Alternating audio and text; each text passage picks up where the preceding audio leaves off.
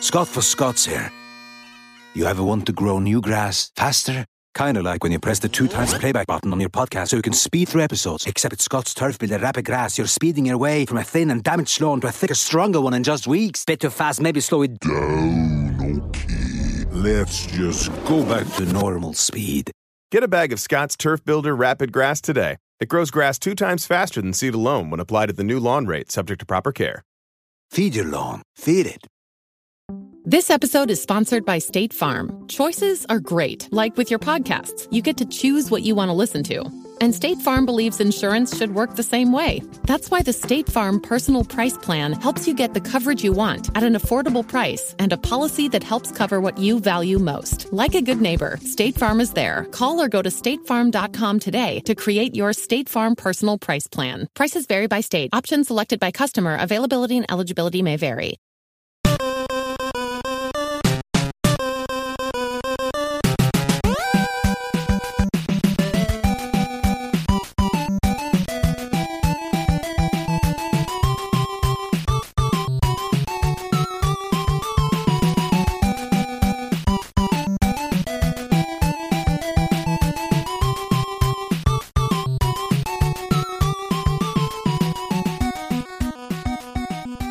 Welcome to the family here on Purple Mafia. I'm your host, Paladino Joey, or Joey Awajin. Purple Mafia is available on all your favorite podcasting apps out there, and I'm sure it's going to be popping up on a few new ones or this and that. You'll also notice there's a slight change to the logo. I'll tell you about that in just a second here.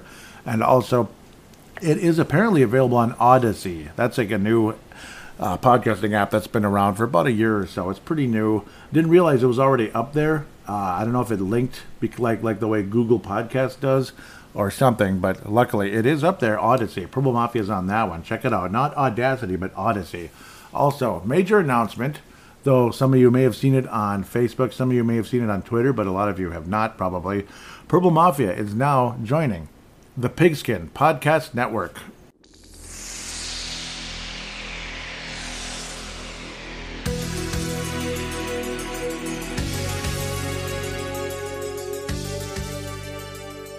It is a great pleasure, without a doubt. So Dylan and Kyle out of Canada, thank you guys so much for having me on board there. Brave the Wild joined the Hockey Podcast Network. Timberwolves Explosion was actually the first show to kind of get through. Uh, Kyle contacted me a while back about that one, about a, two months ago already. Timberwolves Explosion. That was kind of a slow roll, but once things got going, it's like, okay, yep, yep, yep, I'm definitely joining. So it was a little bit of a, a Twitter tag, we could call it, since it's not phone tag. But with that out of the way now, for the moment, you're going to be hearing about DraftKings later on here, not too long from now. Our first real ad on this show in quite a while. The Minnesota Vikings somehow, someway did escape the jaws of, of a trap game in Washington with a twenty to seventeen victory.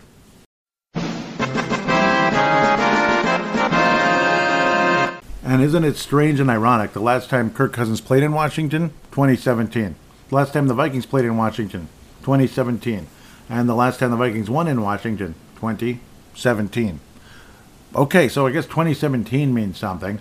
Um, I'm not sure what it is other than maybe it's going to be a really, really nice season. Hopefully more successful than that one. Uh, the N F C East is a pain in the butt, and I'm scared to death of any of those teams. I'm scared of Dallas and New York to a point. Obviously scared to death of Philadelphia. They just won't frickin' lose. And today's opponent, you'll see why they didn't lose that one, even though it wasn't much of a game. But, uh, well, yeah, the Vikings beat the Washington Commanders. Did I call them the Redskins? Well, they were the Redskins in twenty seventeen. So, yeah, but they're the Commanders. And the Vikings beat them. Barely. Uh, it was a weird game. It was extremely frustrating.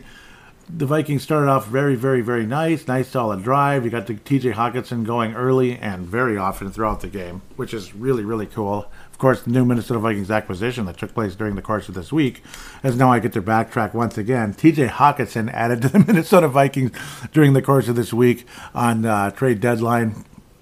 Vikings ultimately are giving up second and third rounder, and are actually getting back multiple fourth rounders from the uh, from the Detroit Lions. So it's basically like trading down. It's not even giving up draft picks. It's trading down for T J. Hockenson. I was like, Okay, as uh, we all remember how highly touted he was in the draft just a few years back.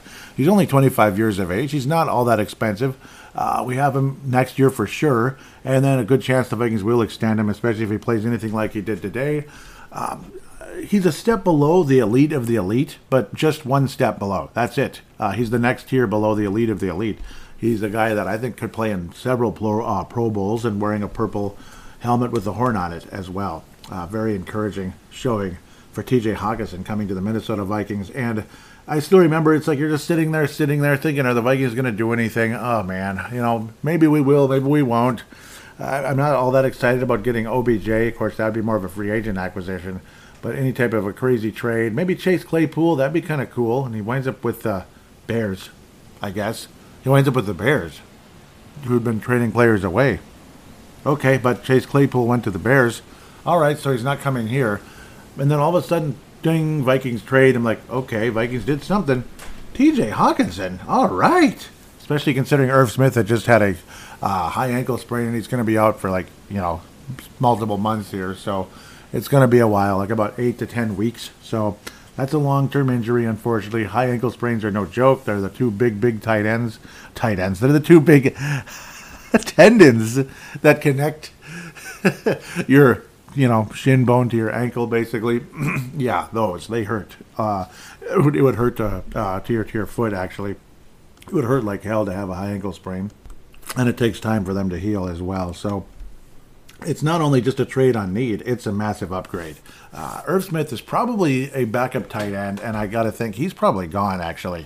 If they had any hopes of him being a starter, there's a pretty good chance he's gone, and the Minnesota Vikings extend T J. Hockenson as soon as uh, we're, we're able to, and obviously get the talks going, this and that.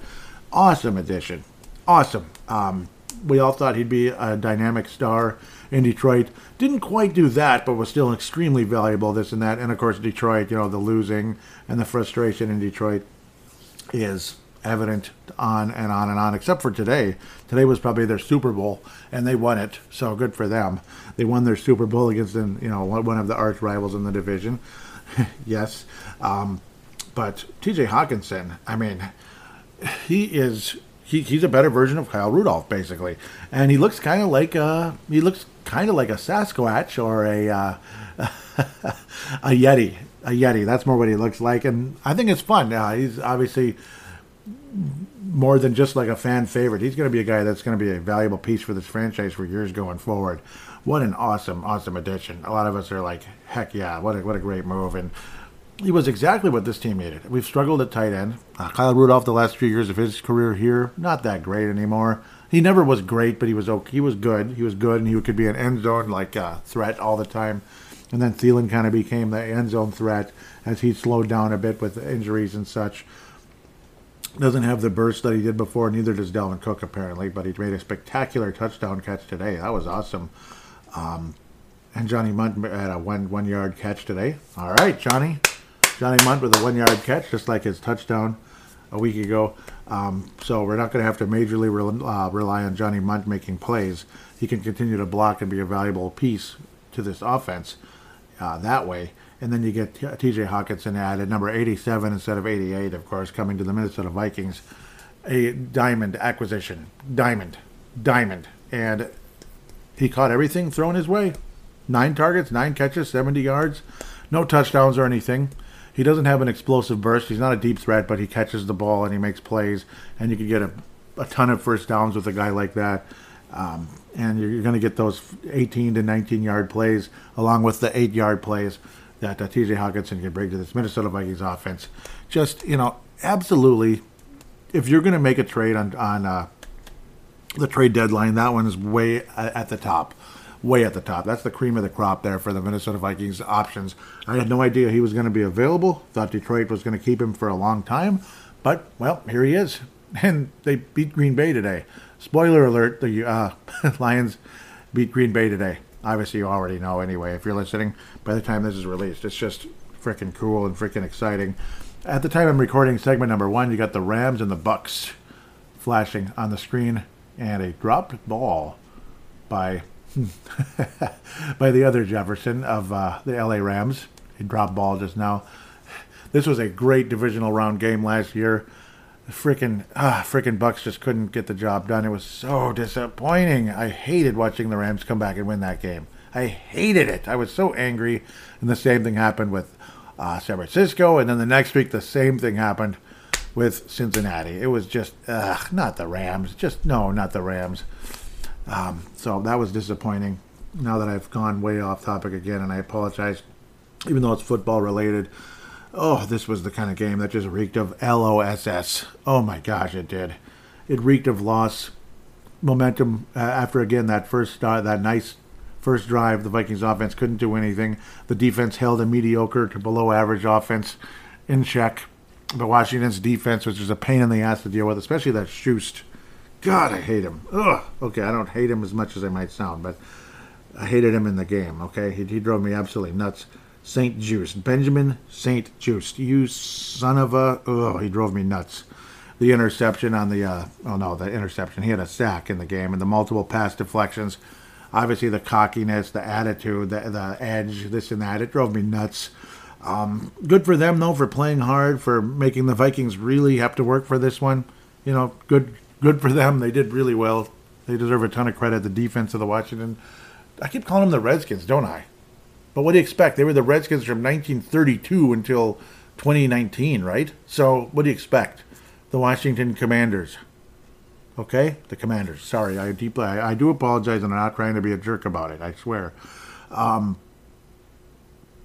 obviously, a defense that is, well, they have a defensive-minded head coach, this and that. It felt like every call was going Washington's way forever, and it just made you frustrated, made you angry. And then next thing you know, as the Vikings' momentum started, things started to head into the Vikings' way, then Washington started getting frustrated. They started getting penalties. It was a reciprocal type of effect where they started getting frustrated. They started getting penalties called. They started having the bounce of the ball go the wrong way.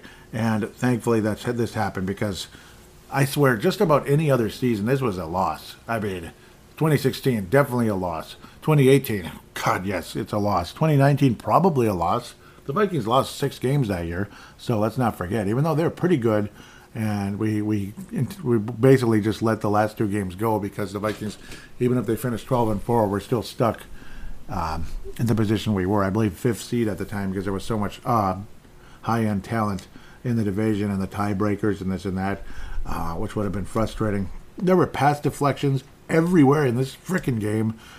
Obviously, really strong secondary in, uh, in Washington. And the Vikings' defensive line and linebackers taking advantage of the shorter uh, Taylor Heineke, who drove me nuts today, but he did a good job. Give him credit. Tons of pass deflections.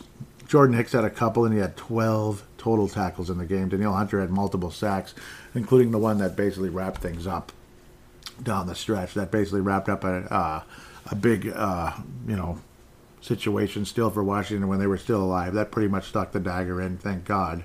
D J Wanham added a sack as well. Nice to see Danielle Hunter getting multiple sacks. Vikings defensive line was freaking good. Vikings secondary was pretty damn good as well. There were missed tackles by some of the linebackers. Eric Kendricks early on looked great, and then he started missing tackles, and that was when things were getting really frustrating. But Jordan Hicks, I thought, stood out as good as anybody defensively today.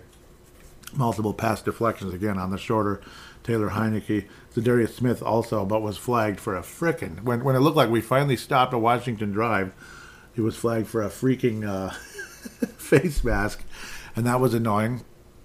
And not long after that, Justin Jefferson was clearly horse-collared, and they said, oh, there was no face mask on the play. No, no, no, ref, it was a horse collar. It was a horse collar. And, of course, nope. And then, uh, of course, there was no call against uh, against Washington on that play. And they were all cocky and happy about it with their ten-point lead. And you'll hear about that from uh, uh, Mark Carlson, as well as myself, flipping out a bit on Twitter and on Facebook a bit. More on Twitter off and on during the game today. Oftentimes I've been doing, I've been watching these games mobile a, a lot of times, but because uh, I enjoy having it mobile where I could be outside watching it, even though today was a bit too windy. So that's why sometimes I don't interact as much as I should. I'm sure we'll get, I'm sure the weather is just going to deteriorate at times on some of these weekends, and I'll definitely be watching the whole game indoors in those situations. But yeah, at, at the same time, um, the fact, the, the stick-to-itiveness, the resilience, the, all those words you hear lead you to say, you like that? So That's basically uh, the vibe here. The Minnesota Vikings survive in a game that they would have definitely lost in most seasons. twenty, twenty nineteen, we probably would have lost. twenty twenty and twenty-one, we would have been probably blown out. Well, maybe not blown out, but we would have lost. The Vikings would have definitely lost. Washington might have won the game. Final score, something similar, maybe, uh, going the other way. Probably something along the likes of twenty-three to fourteen or something. I do believe twenty-three to ten, twenty-three to seventeen, but I do believe Washington would have won uh, this game most seasons with the most uh, most editions of the Minnesota Vikings. The Minnesota Vikings deserve to be seven and one right now because they get the job done. They get the job done. Now, can we stop playing like garbage for like quarters at a time? It'd be nice. Uh, the second and third quarters were absolutely horrendous. Absolutely horrendous. Offensively, the Vikings the Vikings were non-existent offensively. Couldn't break a tackle. It felt like the creativity was there. They looked timid at times. Like, okay, I caught the ball, but uh, okay, it's just three yards, fine. And then Washington had their little edge and their attitude, and they're the coolest thing ever. And their fan base acted like they won the Super Bowl. Every single tackle they made, every single catch they made, and it drove me nuts. That kind of stuff makes me start flipping out. So I apologize if uh, I tend to do that. It's like uh, it's like I start just I start losing it when I see that kind of stuff. It drives me nuts. And then again, thankfully, the momentum changed. Obviously, deep play to Justin Jefferson really helped provide that. Vikings end up uh, settling for a field goal to get within seven, but then ultimately tie the game up down the stretch. Obviously, huge play. Yep, they get within. Yep, we got within seven on the Greg Joseph field goal. We had to settle for a field goal because couldn't get in the end zone. And then, yes, uh, after the big play, uh, and then uh, Dalvin Cook was able to make the big play for the twelve-yard touchdown. That was absolutely great. And Greg Joseph made all his kicks, including the one that didn't count because the Washington Redskins uh, defensive defensive tackle jumped over the offensive line and landed on the center, which of course could cause serious injury, neck injury, concussion, knee injuries, anything could happen. Like the knee could curl and buckle the wrong way. And when you have a three hundred pound guy landing on you, I mean, a lot of injuries can happen. So there's a reason that that penalty exists. I mean, hello. So Washington, instead of uh, having plenty of time with the Greg Joseph make, and it's twenty to seventeen, having about a minute and a half of time, ended up having sixteen seconds. Because of that, Vikings did not get in the end zone. We elected to run and just kind of basically, basically just kneel down. That's basically what they did, but they actually ran plays that ended up being a kneel down, ended up losing yards and eating up the clock because Washington had no timeouts left after first down and uh, ran the clock down to sixteen seconds. Greg Joseph made his kick, and the Vikings escaped, thank God. Um, you saw more gutsy plays, gutsy attempts. Uh, It's a miracle that Kirk Cousins didn't have like three or four interceptions today. I like the gutsiness, but some of them are just kind of like, what are you doing? The defender's draped all over the guy, this and that. And in other cases, uh, one of the interceptions that was whistled back, of course, was a juiced, was completely, no, this was, uh, yeah, juiced was completely all over the guy. It was like so obvious. Uh, or was it Davis on Thielen, completely just wrapping all over him before the ball was anywhere near the play? And, you know, was anywhere near the receiver and had the interception, and it looked like, oh boy, this game's freaking over now, and I don't know what we're doing. But luckily that one was whistled back. Uh, going for Jefferson, kind of going for it in the red zone, trying looking to hit Jefferson for the touchdown. That was an interception. It was a gutsy play, and it would have been great if it happened, but unfortunately it didn't. Uh, Jefferson could have been better today, no doubt. He dropped a few that I believe were catchable and could have really made his game better. That's going to probably knock him off of possibly winning a Fran Tarkenton Award today. Still great overall game. And again, that huge forty-seven-yard play was a huge deal, obviously. And again, the touchdown, which, you know, er, uh, early on in the game was always nice as well. It's just unfortunately, after that, he wasn't a whole lot successful until the big forty-seven-yard play, him being Justin Jefferson. Kirk Cousins, the stick-to-itiveness in this game, again, you had Washington linemen all over him most of the way. You had, obviously, Kirk Cousins get hurt and miss a couple plays. Luckily, Vikings end up scoring down the stretch in that one. You got to see uh, You got to see Nick Mullins play for a minute there, throw a pass that ended up losing three yards. That was kind of funny. I believe that was to T J. Hockenson on the play, or, um, or was it Cook? But yeah, a three-yard loss, actually, ultimately on that one. Kind of funny how that turned out. Kind of a dumb pass. Kind of a dumb and dump pass, basically, in that situation. But you also saw Garrett Bradbury get hurt as well. And you got to see Schlottman for a little bit, and the snap was obviously not in, not on time in uh, one of the plays in that drive. Right after that, I believe it was the play after the first play with Schlottman in there. Didn't get the ball snapped fast enough, and Kirk Cousins was, you know, pretty pretty irritated at the moment. So, but Garrett Bradbury came back and did a bit better, and the, the momentum again switched in the Vikings' direction. The stick-to-itiveness of Kirk Cousins in this game was pretty damn impressive, to to say the least. Again, linemen flying in there and getting to him, the sacks, the deflective passes, hit after hit after, you know, the chuck and duck almost type of situations, getting hit, hit, hit, hit time and time again.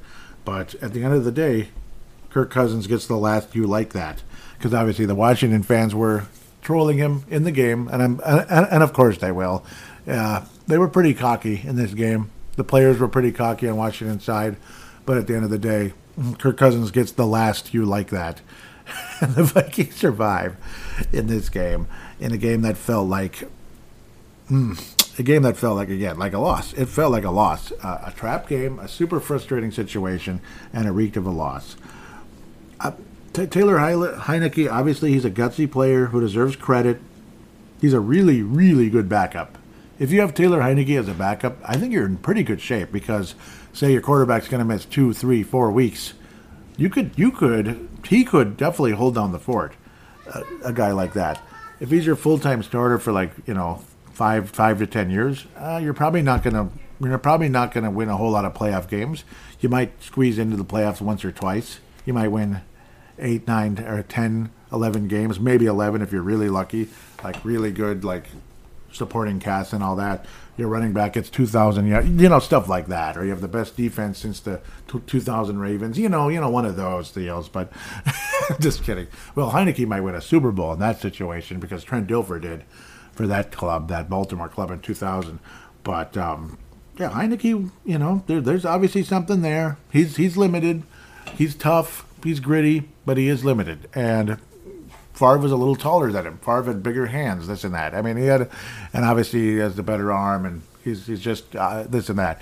So obviously Heineke is definitely a super duper diet version, like Atkins diet version of uh, Brett Favre. But regardless, he has a little Favrean, Favrean in him, if that's okay to say.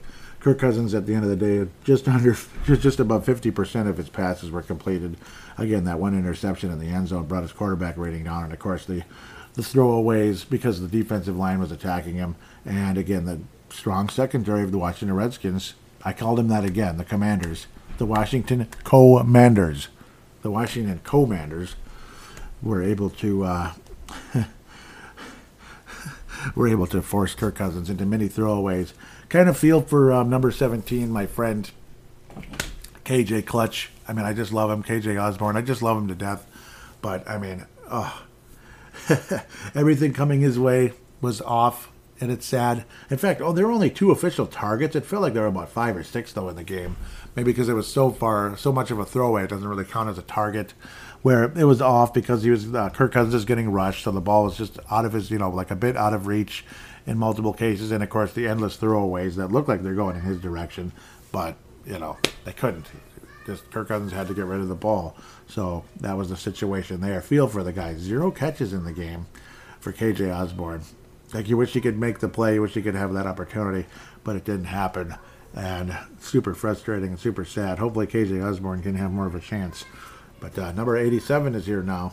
Nine catches, seventy yards, no touchdowns. But whew, T J. Hockenson, T J. Hockenson looks the part in a big, big way from the Iowa Hawkeyes, and he is from Iowa, so he's here in the Midwest, and right here with the Minnesota Vikings now. Hopefully, he will be a Minnesota Viking for many years to come, and will be one of the guys we remember. Hopefully, one day he'll be standing there with that that uniform, purple and gold uniform, holding the Lombardi Trophy. along with the Justin Jeffersons, and maybe even Kirk Cousins will have the biggest "you like that" of his life, holding the Lombardi trophy, yelling that out, because you know he will. If Kirk Cousins somehow wins a Super Bowl as the starting quarterback of a team, you know he's going to do that. And it'd be one of the coolest memories if that were to take place. I'm actually saying Kirk Cousins holding a Lombardi trophy. I must be nuts. With that said, but it could happen. I mean, you, I mean, it, it could. You just don't know. Maybe, maybe this is the year. I don't know, but I'm going to be very cautious. You notice I'm not dancing on the clouds right now, but again, an impressive job sticking to it against one of those irritating teams with an irritating fan base and irritating players. Oh my God. Ugh. Drove me nuts. And a game where a lot of stuff wasn't going your way for a very extended period of time. Pretty much half of the game, things were not going the Vikings' way. And you still survive. You don't fall apart. Impressive. Impressive. Um, the Fran Tarkington Award winner of this show, it's got to go to a defensive player, and it's going to go to Jordan Hicks. I thought he had his best game as a Minnesota Viking today. He was excellent last week, but today was the cream of the crop for Jordan Hicks. Jordan Hicks, twelve solo, or twelve total tackles of ten solo, multiple pass deflections. He was awesome today. He wasn't perfect, but he was damn good, I thought, at the end of the day. Um, Za'Darius Smith was good, but of course, again, you had that face mask when it looked like we finally stopped the Washington Red, Washington Commanders. yeah, yeah, I, I did it again. The Washington Commanders. And yeah, the Mickey frickin' face mask. And that drove everybody nuts. So, obviously, again, I can't give him the award for that because that gave him a fifteen-yard penalty and kept Washington going, and they ultimately scored a touchdown on that drive. So no award this week, but great couple weeks for, for Z S, for Za'Darius Smith, Danielle Hunter, major, major honorable mention. And, of course, the before I get to the Ponder Memorial, if there is one, well, there has to be somewhere, right? There has to be. The... um, The urban legend, I think I said it at the beginning of the show, where twenty seventeen just keeps popping up. Minnesota Vikings last played in Washington in twenty seventeen. Kirk Cousins last played in Washington in twenty seventeen. Kirk Cousins last played against the Vikings in twenty seventeen. The Vikings beat Kirk Cousins in twenty seventeen. Okay, you get the idea. And the final score of today's game, twenty seventeen. So, kind of cool. Maybe I'm nuts. Maybe I went a little bit overboard with that, but uh, it's it's definitely an urban legend. Uh, if it isn't, I don't know what it is. The memorial, the Christian Ponder memorial in this game, it could be kind of the interior line. Uh, even the interior line, I think both of the guards had struggled today. And, of course, you know, Bradbury off and on struggled, but he got better after the injury, believe it or not, which is kind of crazy. He did get better. You could definitely see more of a push out of him. But for that extended period, the second and third quarter, I thought the interior offensive line, you know, was really, really struggled in the game. I'm not ready to bash and beat them up, but it's just kind of like a gentle, you know, okay, little slap on the wrist. Like, come on, guys, you can be better. Versus like a, my God, you suck today, you and you killed us. Type of uh, Christian Ponder memorial, so more of a gentle one. Uh, Ryan Wright continues to be about as good a punter as you're ever going to get. He punted the ball six times today, an average of fifty-one point seven, two in the twenty, and zero touchbacks. Zero. Almost every week, the other punter has a, at least one touchback, and Ryan Wright is just the greatest. He deserves to be in the Pro Bowl. And I know, ooh, a Pro Bowl punter. Wow. Wow, that's the coolest thing ever. Well, for Ryan Wright, it probably would be. So, congratulations, Ryan Wright. I think you deserve to be there. Uh, with that said, okay, so I gave you your Ponder. I gave you Urban Legend, and, of course, the Fran Award going to Jordan Hicks for one of his best games probably of his career, honestly. He was absolutely all, all pro today, to be quite fair. With that said, let's take a quick break and talk about the N F C North. What is going on in the N F C North? Well, somebody won, including the Vikings. Somebody won, and it wasn't the Packers. There was another N F C North team that won today, but I don't think we have to worry too much about them. And, of course, we'll preview next week's game, which could be the Super Bowl. Maybe. Maybe.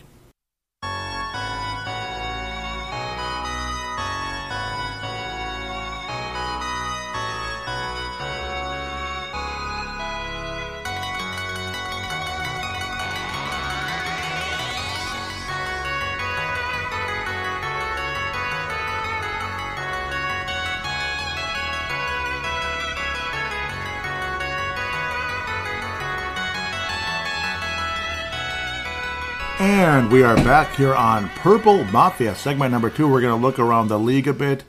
We're going to look at the N F C North especially, of course. We're going to preview the Buffalo Bills.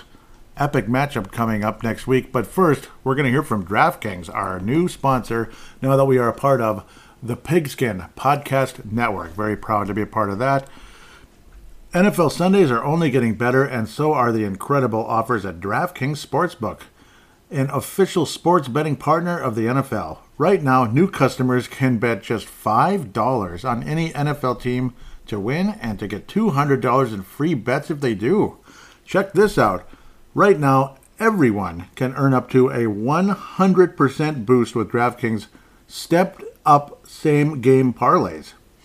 Go to the DraftKings Sportsbook app, place a same game parlay, and combine multiple bets like which team will win, player props, and point de- uh, point totals. That's absolutely great. Uh, absolutely. Um, with payouts bigger than ever, DraftKings Sportsbook is my go-to when betting on the N F L. And, and, and it is. Absolutely. It is the best way to go. Download the DraftKings Sportsbook app now. Use promo code T H P N. Actually, that's the Hockey Podcast Network, so we'll go with T P P N and place a five dollars pregame money line to get two hundred dollars in free bets if your team wins. And you could go with T H P N as well, but probably, preferably, in this case, T P P N. Of course, I'll be saying that on Brave the Wild. Only at DraftKings Sportsbook, an official sports betting partner of the N F L, with code T H P N. Minimum, minimum age and eligibility restrictions apply. See show notes for details. Of course, you will see that in the show notes, as mentioned. So that's going to also be an addition to the show. I apologize if I sounded a little bit funky at the beginning there. Still got to get used to that, but uh, certainly something I'm, I enjoy doing, and I know it's part of radio. So definitely get that DraftKings app. It's a lot of fun. Highly, highly recommended. Philadelphia versus Houston. What is that? Well, the Eagles are eight and oh. That's about all you got to say. one six and one, Houston Texans. I bet not one person was watching that game. Well, I, from Houston, they're probably too busy watching the World Series because now the Rockets are, no, the, the Astros are world champions. And also, see, last night when the Minnesota Timberwolves were playing the Houston Rockets, a mediocre team with a nice young player, Jabari Smith, I was like imagining no, not a single person in Houston's watching that. The Houston Astros are winning the sixth game of the World Series. Uh, they were already up three games to two. And, of course, they ended up finishing the job. Congratulations, Dusty Baker. Dusty Baker Junior, actually, believe it or not, now in his early seventies, has won his first championship as manager, despite an incredible record. Uh, and what he did, really, for the Houston Astros is he kind of cleaned up things after the whole cheating scandal and all that crap. He went in there and did a hell of a job, and really everywhere uh, Dusty Baker's gone, he's been pretty successful. As long as the team was decent, he took the team far, but just never could get over the damn hump. Um, the ninety-three San Francisco Giants, remember, they were like killing everybody. They were the best team in the league, well, at least those of you that are old enough to remember anyway. They were kicking everybody's ass, and then from about August until like September-ish, and so Atlanta just was white hot. It was crazy. And the Atlanta Braves won one hundred four games. And back then, the wild card didn't exist yet. And the San Francisco Giants missed the playoffs with one hundred three wins. The best team in baseball outside of the Braves, who got red hot.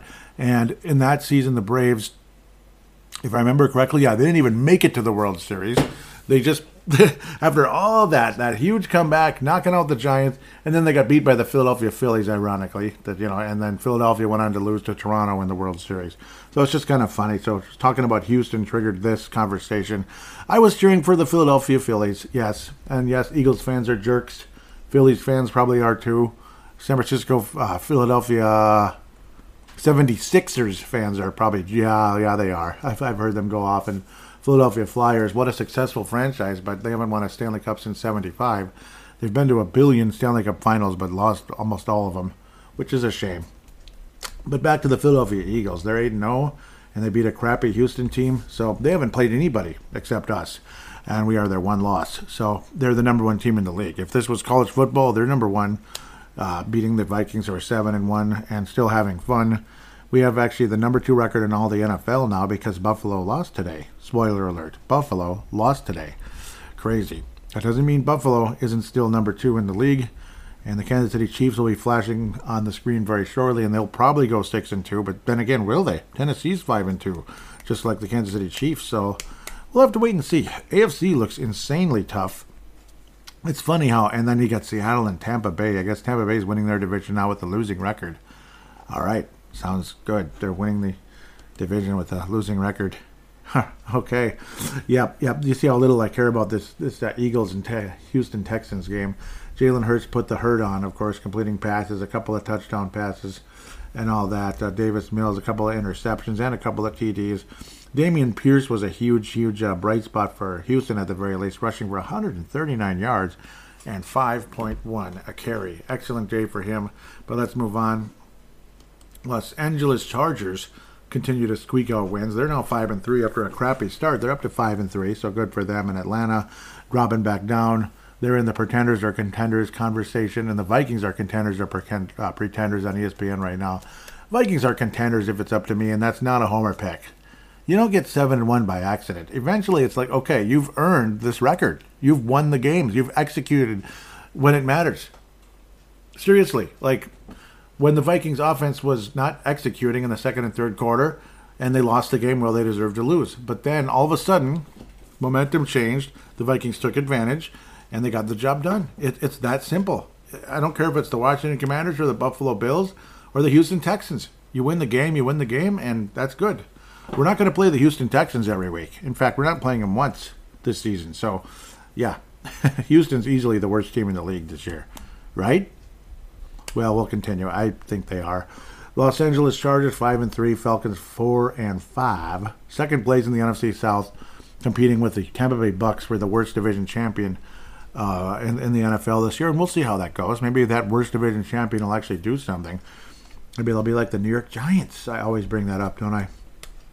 Justin Herbert, mediocre, attempted forty-three passes, but only two hundred forty-five yards and an I N T.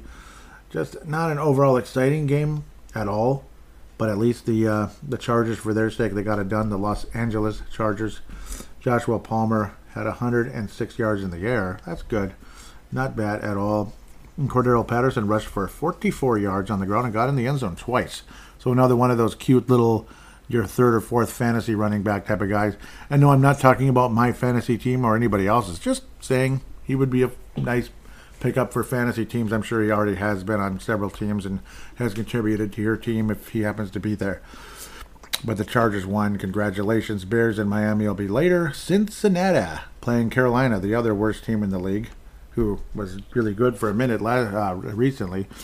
And knocked somebody out. They're two and seven now on the year as Carolina. Cincinnati's five and four, en route to, well, we'll see. They played very well ultimately in the game. And Joe Mixon, Joe Mixon, did a uh, Alvin Kamara. Well, okay, he missed by one. Four touchdowns rushing and one receiving. Holy Toledo, one hundred fifty-three yards on the ground, seven point oh yards per carry, and there was no seventy-five-yard uh, scamper or anything. Just a twenty-nine-yarder. Still pretty good. Still pretty good. I'm wondering where all this freaking noise is coming from in this apartment. Now I'm getting irritated a little bit. Sorry, because it hasn't stopped all day. Ugh, I hate apartment life. Someone rescue me. Baker Mayfield, two touchdown passes, probably his best game of the year, which is funny and sad. Both number one overall picks. Yeah, number one overall picks, huh? Baker Mayfield. Hmm. Well, Joe Burrow looked like a number one pick last year. This year, not as much. I hope I hope things get back to uh, going again for Cincinnati. I, I felt so bad when they lost that game. Oh, I felt so bad. My heart just aches. Because Los Angeles, I mean, oh, you got the Lakers and your seventeen titles. Ah, get the, get, just go away. I hate them. And you got your stinking Hollywood and you think you're the kings of the world. I have nothing. I have I have just no love for L A. None. Okay, I like the Lakers sometimes, especially in the Magic Johnson era. And I like Shaq. Okay, fine. But after that, it's like, okay, that's enough now. Bye-bye. Bye-bye. Yeah. Anyhow, Los Angeles Rams. Okay, nice uniforms at the least. Eddie Pinheiro, well, at least he made his extra points. He missed a big one last week, and that did not help. Well, yeah, he was blocked anyway. Evan McPherson missed a kick today. Evan McPherson missed. He made six extra points. That's crazy. Lots of touchdowns for Cincy, getting forty-two to twenty-one in a nice win. But he missed a kick. He's probably my favorite kicker because, well, I don't think Joseph is my favorite kicker, no. But uh, Evan McPherson, he's way up there with a couple others. New England Patriots look like, well, this is like uh, How many A F C Championship games were was was this matchup? Uh, a few, about fourteen, about fifteen, sixteen, seventeen years ago. Patriots and Colts, classic. Brady versus Peyton Manning. Belichick versus Tony Dungy, classic. All those cool names. God, I'm sick of these political ads. It's just, and it's the same party just crapping all over the other one, and it never stops. I'll digress. Some of you know what I'm talking about anyway. Um, New England, twenty-six to three. About what I was hoping for back in those A F C title games, because I never was a Colts fan, and I loved the Patriots, especially back then. They're five and four and, and, and still in fourth place in their division because they've got the Jets, the Bills, and the Dolphins to deal with. That's why. That's why. The Colts not in a very good division. three, five, and one and still in second place. Okay, sure. Right, right, right, right, right. Mac Jones threw a touchdown and did not throw an interception. Sam Ehlinger did throw an interception and did not throw a touchdown. Hmm. Interesting. Well, other than that, it wasn't that great of a game, other than, of course, the New England Patriots. Yeah, Matthew Judon. I'm going to talk about him now because, holy schmucks, he's already got eleven and a half sacks already in nine games. That's crazy. And that's somebody we're going to have to worry about on Thanksgiving Day, because he might be eating some turkey. And I hope that turkey isn't named Kirk Cousins or anybody else on that offensive line, because that's scary, man. Three sacks today, now eleven and a half on the season. That is about as good as anybody. Uh, it's the most of anybody with the New England Patriots since nineteen eighty-two. Crazy. Can't imagine the Patriots being that great in nineteen eighty-two, but they must have had some good pass rushers then. But then another guy named Josh Uche, also with three sacks in the game. Raquan McMillan with another one, and a couple guys shared one as well for the Patriots. They were torturing Sam Ehlinger in this game, just torturing him. That's the story of the game, is the pass rush of the New England Patriots. They just stomped and crushed this Colts offense and this Colts team. Well done, well done. Um, we'll move on from that, but they're, you know, five and four. They're kind of kind of in the mix again. Next week's opponent, we'll wait on that. Jacksonville Jaguars, they won a game because the Raiders still suck. Yeah, like I say, and put the car in the garage, I think. Derek Carr, Derek Carr isn't good anymore, and he's not old either. And Jacksonville, well, I guess that's another win for the Jaguars. They get their second straight win, I believe. Yep, they were trailing seventeen to nothing. Kind of like the Vikings versus Broncos a couple of years back in twenty nineteen. Derek Carr, I mean, his numbers weren't bad, but they lost the game. I mean, they just lost, so maybe I'm being too hard on him. Davante Adams, one hundred forty-six yards. A lot of good that's doing the Raiders right now. Yay. one hundred forty-six yards and two touchdowns. Both Davante Adams and Aaron Rodgers, miserable. Looks like they needed each other, huh? Maybe. Trevor Lawrence did not turn the ball over. Good job. Good job, Trevor. So, obviously taking baby steps forward. And Etienne Junior, who is obviously the uh, you know the main guy there in Jacksonville now, and James Robinson was traded to the Jets, who needed a running back very badly after James Robinson had dropped off, uh, or well, yeah, had, had dropped behind Etienne Junior, as he's really emerged as a really nice running back for the Jaguars. Devontae Smoot with a couple of sacks for the Jags, so good for them. And the Raiders, no pass rush at all, no sacks anyway, on Mister Yeah, that guy. I Mister that guy, Trevor Lawrence. So good for him. Yuck, two teams that aren't going anywhere anyway. Seattle and Arizona, well, about what used to happen when I hated the Seahawks. They beat the Arizona Cardinals. They're now six and three. The Cardinals are three and six, and they're becoming a dumpster fire over there despite the top-heavy talent on the Arizona Cardinals. It's just not working. Sometimes it just doesn't work. Like, Kyler Murray is a idiot. I don't know. I'm not a fan. He's really talented, but he's an idiot. He's, he's, he's just, I don't know, yay. You know, all he cares about is, like, video games and stuff. You know, maybe you're just too, you know, you're too cocky because you went number one overall in the draft, so you're automatically going to be a star. And I'm sure he works hard and all that stuff, ten times harder than I would in, in, in the gym right now. But just saying, still, still, some something's missing. Something's not going upstairs with Kyler Murray and Hopkins, obviously very frustrated. That's not working. And it's too bad, actually. Noah Fant, one of the other well-known uh, Iowa Hawkeye tight ends, along with Hockenson. Hell of a game today with ninety-six yards, but no touchdowns. Geno Smith did have an interception, but still a very, very efficient day. twenty-six of thirty-four for two seventy-five. Good for him. Geno Smith's got the Seattle Seahawks going in the right direction. And uh, again, he was a highly touted quarterback many years ago. Didn't do a whole lot with the Jets and, and other clubs he was on. He was kind of like a backup and all that stuff uh, after not really working out early on in his career. And now he's resurfaced all these years later and looks good. Looks really good with Seattle. Great move by the Seattle Seahawks. I applaud them. I actually almost like them a little bit. Game that just ended not too long ago here and was flashing on the screen. The Tampa Bay Buccaneers are now first place again with four, a four and five record, defeating the hated L A Rams, who made that crazy comeback and knocked uh, knocked the Bucs down at the last moment, and the Bucs couldn't get the couldn't get a final drive going, which pissed me off beyond belief.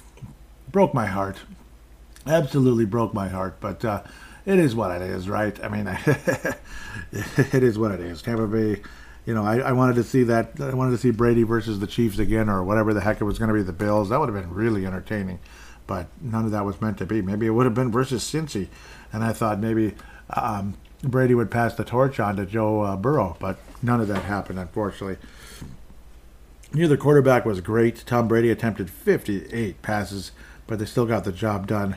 Brady was saying after the game, that was awesome, because the defense did a great job on the uh, Rams offense. And that's the best thing you can say, pretty much. A couple of sacks for Vita Vea. Good for him. Rolls right off your tongue, doesn't it?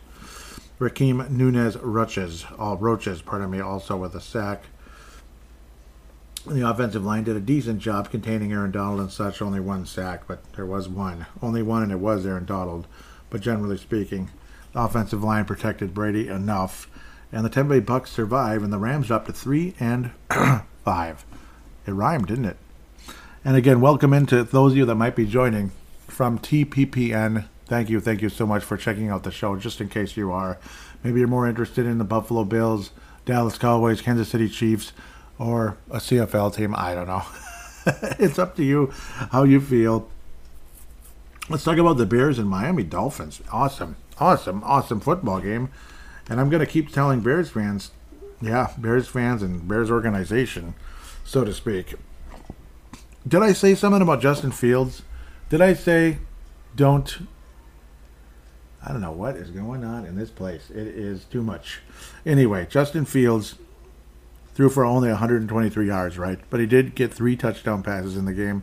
He also ran for one hundred seventy-eight yards and added another touchdown rushing. Holy cow. I scampered for sixty-one yards along the way as well. Jeez, impressive. Chase Claypool, the newly acquired Chase Claypool, only two catches on six targets for thirteen yards, but we'll see how that chemistry builds over time. Justin Fields might not be the sharpest, uh, most accurate thrower in the N F L, but I think it's going to come. I think he's going to get better and better. Bears giving up on Justin Fields would be a huge mistake. I think there's something there. I really do. But uh, right now, Tua's probably about as good as you have right now. Uh, he might be the M V P this year.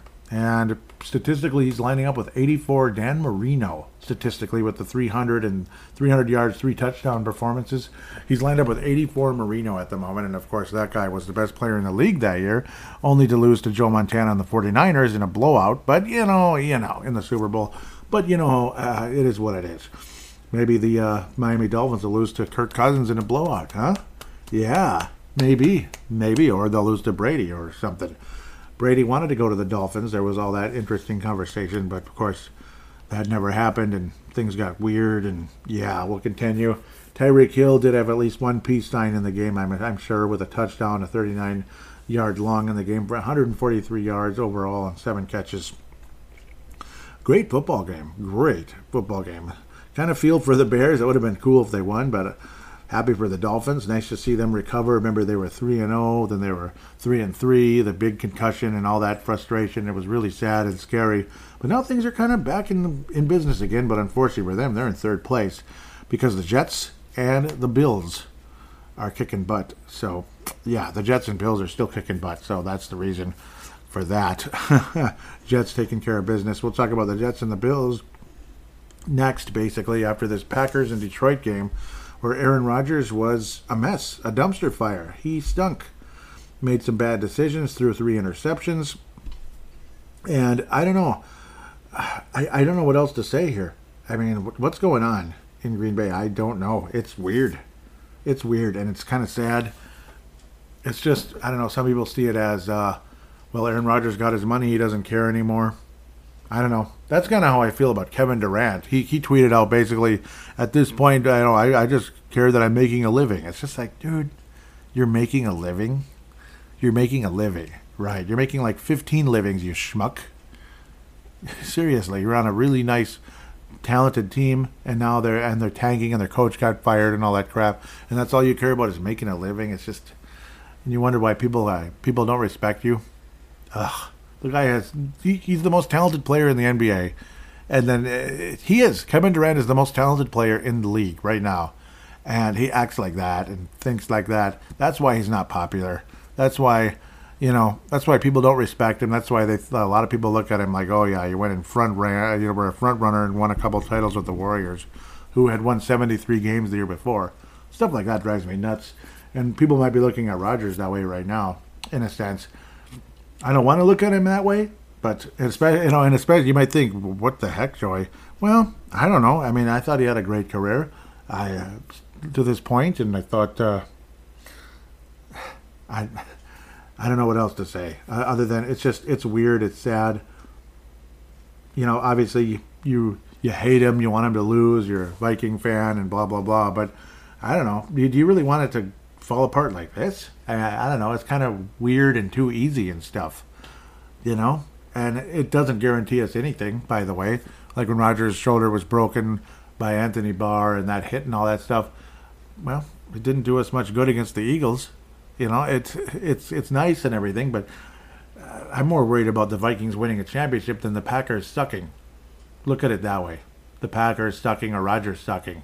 It'd be more exciting maybe to knock the Packers out in an epic playoff game, and then and then finally like end everything, end all the curses along the way, and finally win a championship. I think that's more exciting, honestly, than say coasting to a division title, and then here comes big bad Philadelphia, and here we go again. You know, yay, we'll see you next August. You know, that's that's not fun. I think I've said you know in a few times, but the other point I was going to make as I continue to babble here is that the Green Bay Packers are like last year's Vikings, just kind of losing games and losing games and then splitting with Detroit. And it's like, really? You lost to Detroit? Really? You lost to Detroit? Like the Vikings finally uh, handed Detroit their first win of the season last year, and it was just like, ugh, really? And that's kind of what it feels like right now. They're last year's Vikings, losing every little cute game, and the Packers were winning all the, uh, all the games and everything and had a great record. Unfortunately for the Packers, it didn't end well. Hopefully for the Vikings, it does. Let's move on from that and see what the see what the see what's going to happen next week against. Yep, I mean this New York Jets team is great. They took care of the Buffalo Bills, and that's again who we will be playing next week. And I better talk a little faster here. New York Jets end up winning twenty to seventeen. There's that number again. Okay, urban legend, anyone? Urban legend, anyone? Whoa, uh, the Jets defense is great. A lot like they were a few years, uh, many years ago now with Rex Ryan when they went to their last A F C title game. We'll see if the Jets go to another A F C title game. Every time the Vikings, well, not every time, but oftentimes when the Vikings had really good football teams, the Jets would be super good. Uh, again, like ninety-eight, the Jets went to the A F C title game the same year the Vikings did. two thousand nine, Jets, A F C title game, and so on and so forth. Michael Carter with a touchdown on twelve rushes, seventy-six yards, but uh, James Robinson also. Couple of scampers here and there, forty-eight yards on thirteen rushes. Good for him. James Robinson, yep, he did catch a touchdown. You have a five-yard play. Uh, good for him. Did catch a touchdown for the Jets, and then Zierlein made his kicks that mattered, and this and that. Tyler Bass missed one, which would have been helpful, and Josh Allen was an absolute mess. He was. Uh, showed great athleticism, got in the end zone twice, ran his ass off, but then threw two interceptions. He just was a mess, and this Jets defense was absolutely great. Can this Vikings defense do this against Josh Allen? I'm not all that confident. I wish, I hope. But uh, obviously, this is the ultimate test right now. You're heading to Buffalo and against this very, very, very, very tough team. Um, what more is there to say? I don't know. It's, it's a noon game. Um, Vikings and Bills have not played each other a whole lot. The Buffalo Bills are number one in the league in passing yards, fourteenth in rushing, and first in total yards per game, so that means they're the number one offense in the National Football League. going into today's game, Josh Allen already had twenty-two hundred yards. Case Keenum had eight. Case Keenum is their backup quarterback, isn't he? nineteen touchdowns, two interceptions. Well, it's now it's nineteen touchdowns and eight interceptions. Quarterback rating was one oh six. It's definitely dropped in a big way. Dev- Devin Singletary, just a couple of yards ahead of Josh Allen for total rushing yards, which is crazy. Both of them in the low three hundreds. Stefon Diggs already seven sixty-four, but now it's more like eight fifty-ish. Um, still at seven touchdowns, though, in Stefon Diggs' case. Obviously, again, talented team, also has a great defense in there. Uh, yeah, I mean, Von Miller won the Super Bowl with the Broncos not super long ago. It's been a bit, I guess. Six sacks for the Bronx, at least uh, up going into today's game. Greg Rousseau also with five sacks going into the game. I'm going to backtrack and look and see again. But obviously, it's a team with a very talented offense and a very, very d- tough defense. Remember how that defense rolled in to our house years ago when we were expecting basically nothing with the Buffalo Bills, and they kicked our ass. Let's not forget that. And right after that, the Jets got better. We were all laughing, oh, Josh Allen, he he can't complete a pass for his life. Oh, yeah, I mean, you know, he he he's, boy, he's pretty mobile, isn't he? But he sucks. He can't complete a pass. He's garbage. And then he was, it was basically the birth of the Bills was in U S Bank Stadium twenty eighteen. It was, right? Early in the twenty eighteen season. Um, uh, what was the guy's name? Now I'm forgetting our, our uh, left tackle that we just like let go in free agency uh, before the season. And boy, I mean, we're, I mean, before last season, and I think that were turned out okay. Of course, he went to the Super Bowl, though, but lost. Um... But, yeah, he went into that game with an injured foot, and the Buffalo Bills just ran him over. Buffalo Bills defense. Von Miller now has seven sacks on the season, as I expected. I figured he'd have at least one. Bills only had two sacks in the entire game. The other one was from Dumar Hamlin. At the end of the day, they only deflected one pass to the Buffalo defense. The Jets just kind of knew what they're doing today. Naheem Hines returned one play for eighteen yards. Naheem Hines is a guy I've been a fan of forever. He didn't rush the ball once, so that's unfortunate just for uh, special teams at the moment for the Buffalo Bills. But again, it's a it's a defense with a deadly pass rush at times, but an overall good, well-run defense. Leslie Frazier has adjusted to, to, to modern times, which he did not do here. It, he was basically running Windows ninety-eight when Windows nine was already out, or Windows ten or whatever it would have been. Let's say nine. Yeah, that was a while back already, twenty thirteen-ish. Yeah, it was kind of like that. It, it wasn't good, basically, bottom line. Uh, at the end of the day, Windows nine is basically out, and he was running Windows ninety-eight. And literally Windows ninety-eight, or maybe X P, actually, because that cover two was created to to counter Randy Moss and deep, deep receivers, you know, deep play receiving and all that. That's where the cover two started. It prevented big plays. But then teams countered that with West Coast-type offenses and just boom, boom, boom, boom, boom, underneath, underneath, underneath, underneath, underneath, and you'd get nine hundred yards that way, you know, it's uh, because they're playing too deep, this and that. Uh, the cover two would prevent the big play, but then, you know, when the West Coast offense came to attack, you were bleeped. Let's switch to eleven here. I might have a hockey game on instead, but now let's have Tennessee-K C playing. K C is up three nothing, but, uh, mm, well... yeah, big play by Tennessee just now. Yeah, big receiver, number eighty-five there for the Tennessee Titans. Huge play there. Again, both teams are five and two. Yep, oh, yep, Okongwu. Yep, that's what I thought it was. Uh, big play. But Vikings versus Bills, I mean, we can't screw around like we did today and hope to win. Obviously, it's going to take a, a good pass rush. You know, obviously disrupt Josh Allen to make mistakes, but beating a mobile quarterback is not easy for this team. I have a very, very bad feeling, especially the fact that the Buffalo Bills lost today. I think they're going to be more in tune. I think they're going to be more focused, maybe uh, try to eliminate some of their deficiencies, some of their weaknesses, some of their, you know, so just, just glaring issues that maybe have been kind of piling up the past few weeks. Like, huh, wow, man, we really have to work on this. We really have to work on that. And then they all kind of piled up, and they lost to a pretty good Jets team today on the road. So I got a bad feeling they're not going to lose two in a row. And again, losing to the Buffalo Bills could put the Vikings in a in a two or three game losing streak, which is a big fear as well, because you got to get you got to play Dallas, and then a, you know a fairly dangerous New England team on Thanksgiving. That New England and Thanksgiving is not a good combination for the Minnesota Vikings. Vikings haven't beaten the New England Patriots in many, many, many, many years. Buffalo Bills, though, history between these clubs. Luckily, there aren't ninety-nine games between these two teams, only fourteen. Buffalo Bills going all the way back to seventy-one. We're talking like O J Simpson era. Vikings beat them nineteen to zilch. nineteen to zilch. Vikings won in seventy-five. Four years later, thirty-five to thirteen. Whew, we beat up this Bills team pretty good. And then in seventy-nine, yeah, O J was still playing, I think, near the end of his career. He might have been with the 49ers at this point, because I know he wrapped up with San Francisco. That was his home area, more or less. Yeah, he was actually from more around there, but then ultimately wound up in Los Angeles. And, of course, he played college for U C, uh, for U S C, excuse me, Southern Cal, not U C L A. Vikings ten to three, defensive, kind of boring battle in seventy-nine when I was about six months old in December there. eighty-two Vikes lost to the Bills by a point. Mm. Mm-mm-mm. eighty-five Vikes beat the Bills. Bud Grant's final year, making a little quick return to kind of get things back in order after the Les Steckel disaster, and to hand the torch off to uh, Mister Bernsey. eighty-eight Vikings lost to the Bills. That might have been during the strike. I don't know, but that Bills team was pretty good. They had a really good defense with Bruce Smith, and then you know all those talented players. I'm still, I still feel bad for them that they lost that ninety-one Super Bowl, ninety, uh, ninety, nineteen ninety season. Pardon me. That was a great Buffalo team. They should have won.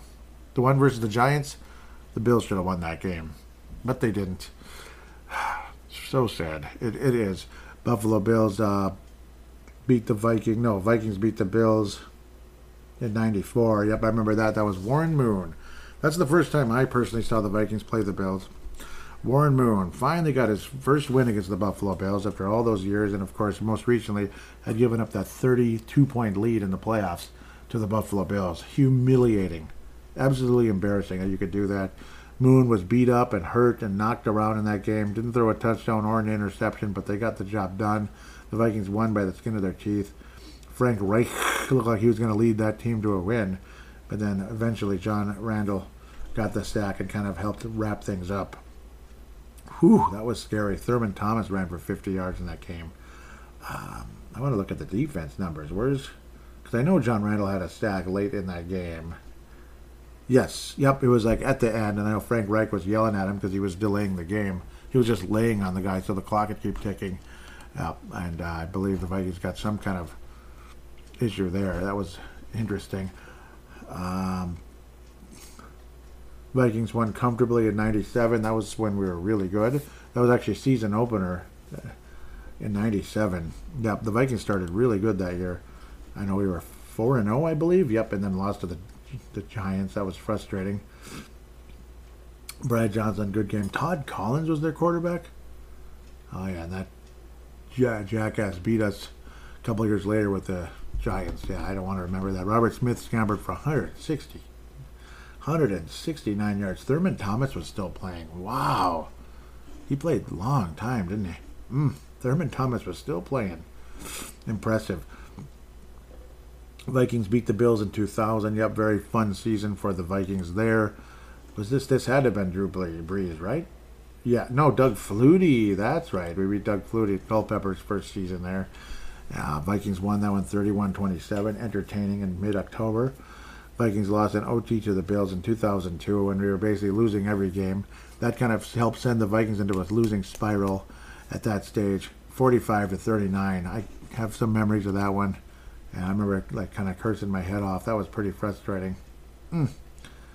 Oh, just a crazy, crazy day. Drew Bledsoe was the quarterback, which sounds weird. Yeah, Buffalo Bills, not the Patriots. Buffalo Bills, yes. Drew Bledsoe was not on the on the uh, Buffalo Bills in two thousand. He was still with the Patriots. I'm an idiot, of course. Um, oh six, another Vikings team that was just kind of screwing around and losing games they shouldn't have. Lost to the Bills seventeen to twelve. thirty-eight to fourteen, a terrible Vikings team crushed the Buffalo Bills in one of those games where the Vikings were not sucking for luck. In fact, we were just kind of saying, ah, oh, we're, we're going to win games we don't need to, even though we're already way, way out of the playoffs. Let's win a couple of meaningless December games when we're way out. thirty-eight to fourteen, crazy, when uh, Leslie Frazier had taken over for Chile. And the last two, the Vikings have lost, believe it or not. twenty fourteen, a pretty good Bills team, beat the Vikings seventeen to sixteen. Maybe they weren't that good. Actually, they weren't. Was Geno Smith their quarterback? Kyle Orton? Ugh. Okay, I think I remember that now. It was really frustrating. Yeah, Bridgewater, a couple of I N Ts. Jerick McKinnon was the starting running back and ran for one hundred three yards. Good job. That's a good game. Was this oh five? Oh, it was four, or excuse me, uh, fifteen? It was fourteen. Jerick McKinnon was already with the Vikings, wasn't he? Good game, actually. That's nice. I uh, really appreciated that from him. Vikings only managed six freaking points. Yep, that was the one. In U S Bank Stadium, the most recent game, when our, uh, yeah, everything just went down the crapper in that one, as the Vikings offensive line just kind of died in that game. Mm. Yep, Mike Remmers. Trying to see. Yep, Mike Remmers wasn't good either. He struggled. Mm. Just an overall yucky game. That's what I thought. Josh Allen fumbled multiple times, and we still didn't take advantage. Only managed six points in the game. Kirk Cousins was a mess. twenty-seven to six. It was disgusting. Bills went from zero and two to one and two. Vikings were one and one and one because we just tied the Packers. Frustrating. eight six and oh so far in our history. Sorry this is going on so long, but an entertaining matchup coming up. I don't think the Vikings win this one. I think the Bills kind of get things together. Obviously, Josh Allen is a mobile quarterback, very dangerous. That Bills defense might be a bit too much to to to uh, to deal with. The Vikings have have picked up some bad habits, obviously, and good teams like see the Buffalo Bills. Their bad habits kind of reared their ugly head today and ended up losing to the Jets, and that could be a playoff game. And the Bills could be out in the second round, you know, something like that, second or even the first round, depending on how things go. Um, against like a, a, a Jets team, which will probably be a, like a road wildcard team, a dangerous as heck road wildcard team. The Vikings hope to be home field throughout, or at least a number two seed with a well with no bye. They don't exist anymore. Um, an elite wildcard team, I guess, which is annoying. Um, but I mean, winning this game on the road, it would be insanely impressive. This Vikings team is able to get things done, shut down Josh Allen enough, and score enough points. There's Jerick McKinnon. Yeah, but he's still playing with the Chiefs right now. He's been playing for many years now. He's like a he's like a nine-year vet, isn't he? Good for him. Um, that's really good for a running back, by the way, if you didn't know. Of course, he's missed a couple seasons, poor guy. So, yeah. Um, the Vikings pull this out. It is the most impressive win since... I'm not even sure. I mean, we're talking way, way, way back if the Vikings win this game. It, it would be one of the most... I, I'm not even sure I can remember, because twenty seventeen, I mean, we won a lot of games. We got the job done, and then, you know, we beat a Saints team. That was an impressive win, a very dangerous Saints team. It was at home, but the Vikings were supposed to win that game. The Vikings were favored. Uh, the Saints were very dangerous, but I do believe the Vikings were supposed to win that game. I strongly feel that. Uh, twenty eighteen, nothing depresses you. twenty nineteen, yeah, you beat the Saints on the road. That's cute and everything. And then you got whooped by San Francisco. Beating San Francisco would have been at this level. Uh, beating that really good forty-niners team that went all the way to the Super Bowl and almost won it. That's about how I see this game, if the Vikings could, could get that done. If, say, the Vikings did beat San Francisco and go to the N F C title game, to play the Packers of all teams, which would have been really crazy. That would have been amazing. And watch the Packers choke. We go to the Super Bowl and and lose to the Chiefs. Yay. Um, again, that would have been the second time. Oh, God, that would have sucked. That would suck to lose to them.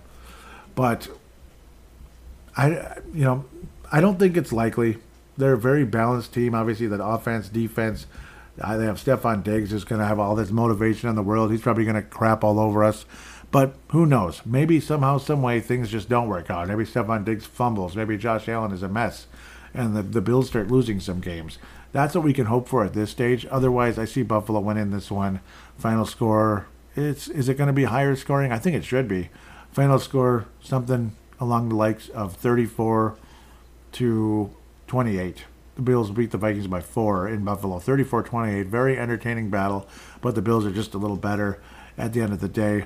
Um, obviously, it, it's a team you can... You can pass on them. You can run a little bit. Obviously, Michael Carter did pretty well. Dalvin Cook, I just don't know how much explosivity is there. So it's really hard to say. I mean, you can pass on this team, sure. I do think Justin Jefferson shows up in a big way and gets well over one hundred yards. Dalvin Cook, I mean, you're going to need a balanced attack to beat this club, I believe.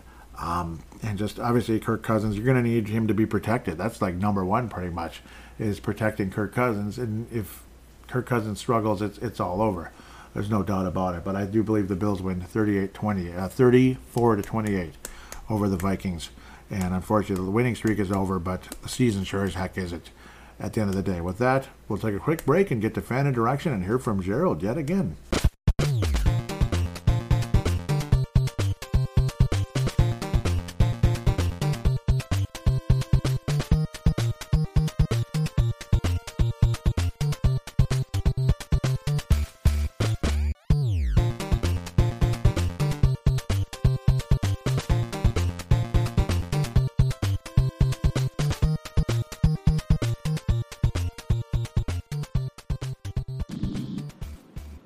Gerald now, Nebraska.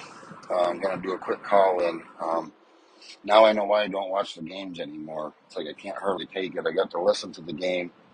Uh, I had to go up to South Dakota here today, listen to the game, and man, just brutal. What a brutal way to win, but still another win. Um, they just keep doing it the same way over and over and over. And I know it's Washington, but it's still a tough game on the road, and they just did what they had to do to put their stake in the ground at the end of the game and take home the win, and the Packers lose again. So, uh, pretty awesome. Uh, Skol Philadelphia Nation. I'm going to listen to the freedom of thought here pretty quick, Joey. I was just listening to the game. So, uh, Skol Purple Mafia. Talk to y'all later.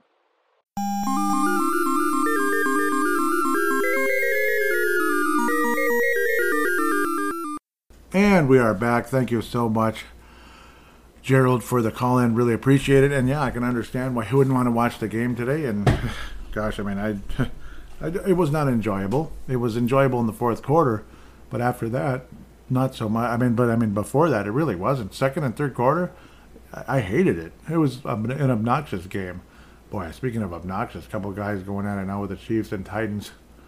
It's hard for me to be a fan of the Chiefs. I'm not. I just don't like them. So sorry, just being honest. I like their uniforms and their color scheme, but I don't like the Chiefs. They're just, ugh, no.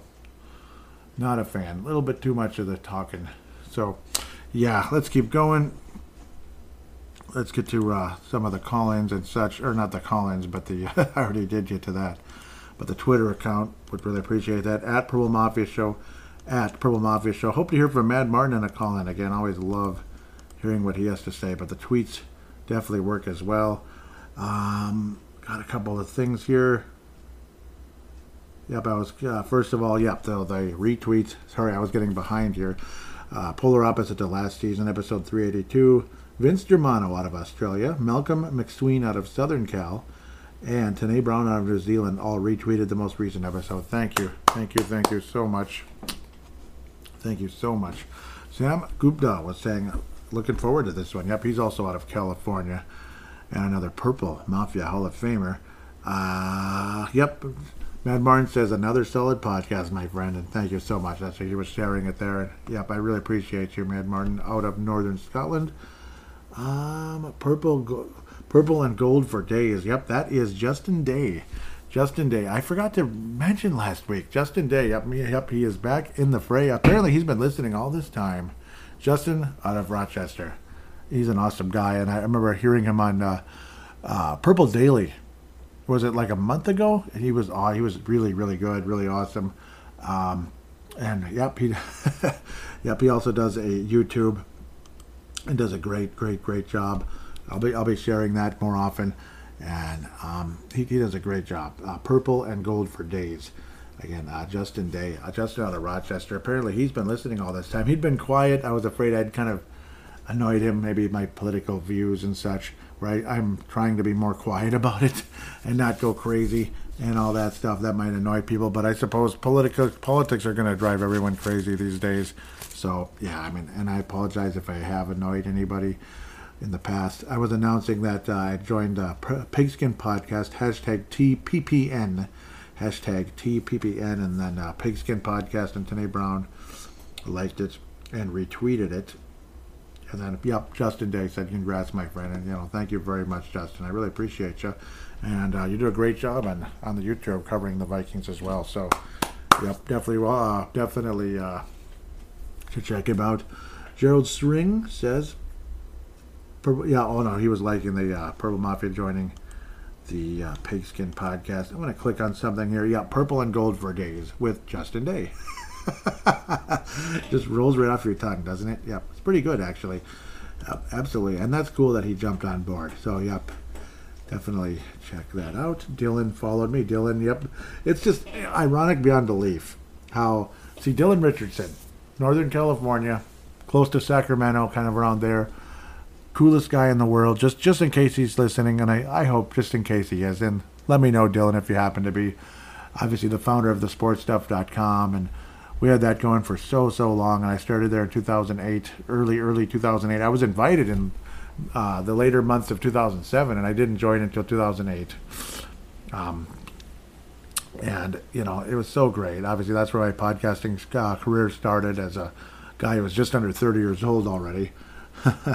um, and all that. And, and, and a lot of you know the story. I won't go on and on and on about it, but obviously he's a great guy, Dylan Richardson.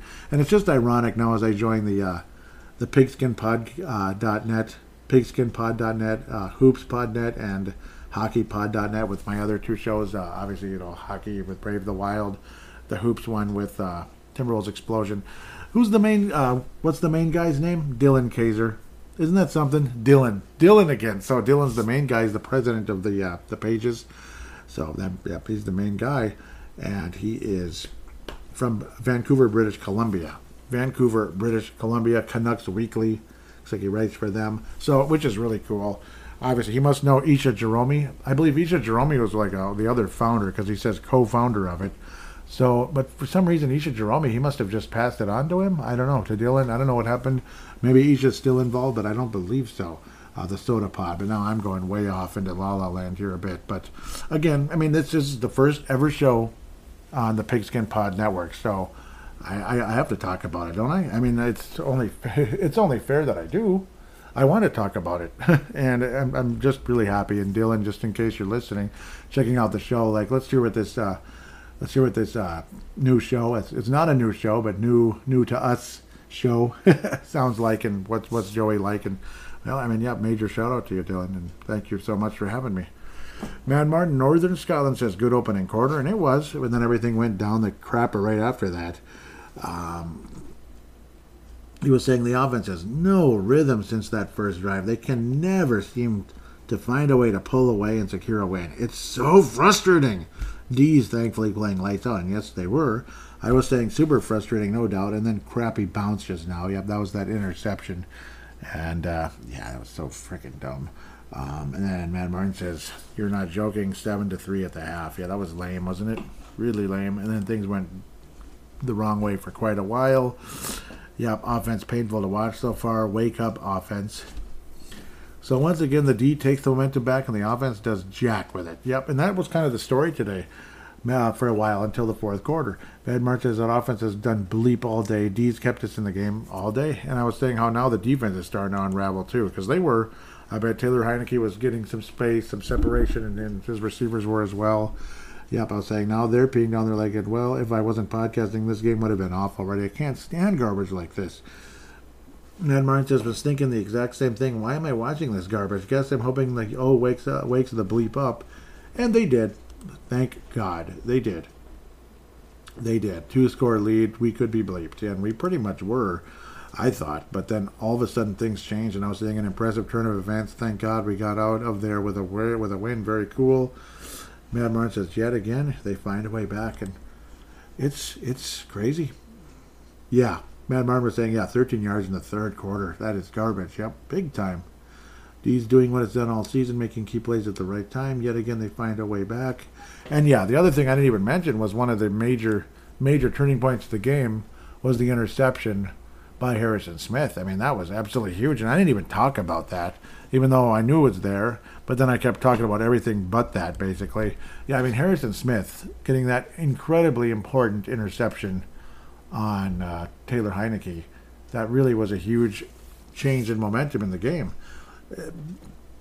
Washington was about ready to really put us on ice, and then Harrison Smith got that interception. The Vikings defensive line, also uh, the pass rush, you know, it basically helped uh, force Taylor Heineke to make a mistake, and thank God that happened. Let's get to Facebook now, if humanly possible. Whew, there's a lot of stuff here. Okay, no, it's not that. It's like all these private messages out of nowhere. Here we go. Not that many. Not that many. I'm not that popular. I was announcing the, uh, well, I, it was just the new profile picture. People just simply liked it. Oh, it's saying I'm commenting as Joey Awajin. Let's move over to Purple Mafia. Yes, thank you very much. It's on the Purple Mafia page, facebook.com forward slash Purple Mafia show. If that's okay with you. No, I'm kidding. Uh, I actually want to start something quick here. Here we go. Yes, unfortunately, Hipcast, and I should mention this, I think, did I even talk about it in the first segment?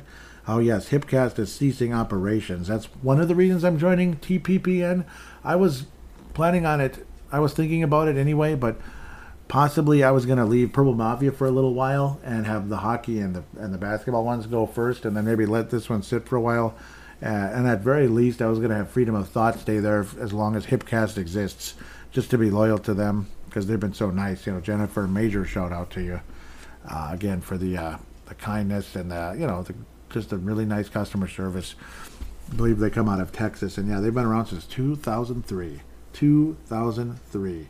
That's an incredible, incredible long time, and they are ceasing operations, Hipcast, on December thirty-first, twenty twenty-two. And she basically said, like, yeah, I mean, we've kind of had enough. You know, it's time to move on. We've been doing it for about twenty years now.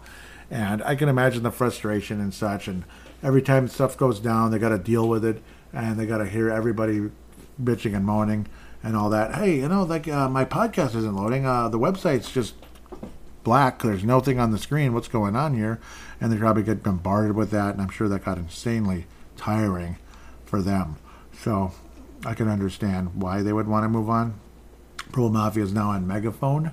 Uh, still kind of redirecting and stuff. The numbers are completely out of whack. I, I, let's just say an N B A season preview, the Timberwolves Explosion Show, does not get seventy downloads.